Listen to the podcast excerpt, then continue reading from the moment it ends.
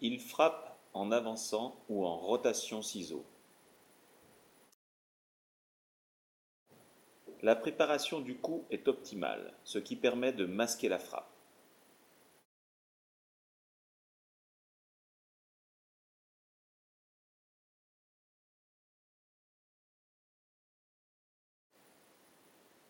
Il enrichit sa palette de coups avec des slices,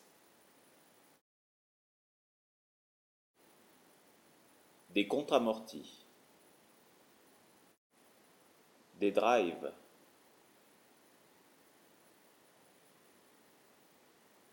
des roches,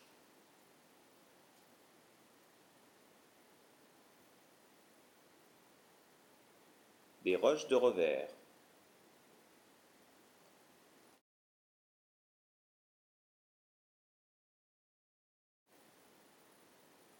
des overheads.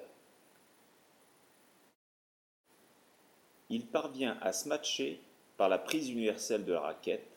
Il peut masquer le smash et augmenter la puissance.